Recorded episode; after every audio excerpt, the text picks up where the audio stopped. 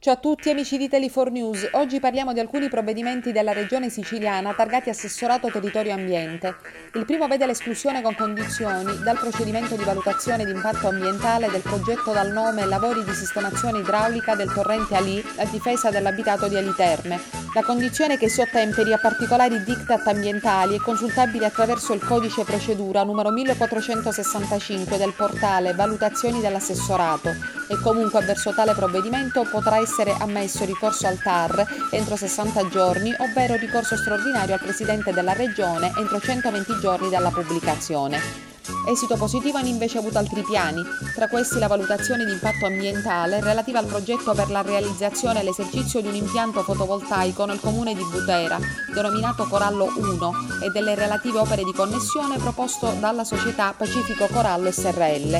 E il progetto modifiche sostanziali e realizzazione di un ampliamento della piattaforma di trattamento rifiuti liquidi pericolosi e non, sita nell'agglomerato industriale ASI Aragona, Favara, nel territorio della provincia di Agrigento, ridosso degli omonimi comuni.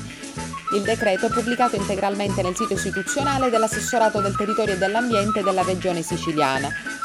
Infine è stata effettuata la valutazione di impatto ambientale del progetto relativo alla realizzazione di un parco fotovoltaico nel comune di Ramacca, nel dettaglio, con decreto 7 del 17 gennaio 2022 del dirigente del servizio primo valutazioni ambientali del Dipartimento regionale dell'ambiente, è stato assoggettato al procedimento di valutazione impatto ambientale ai sensi dell'articolo 23 del decreto legislativo numero 152 del 2006 seguenti, il progetto per la realizzazione di un parco fotovoltaico denominato Gimarra 2 e delle relative opere di connessione alla rete.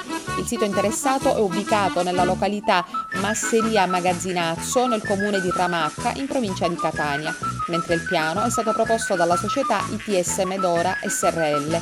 Il decreto è pubblicato integralmente nel sito della regione siciliana. Bye bye, alla prossima da Cinzia Bertolani, la Berta e Italy 4 News.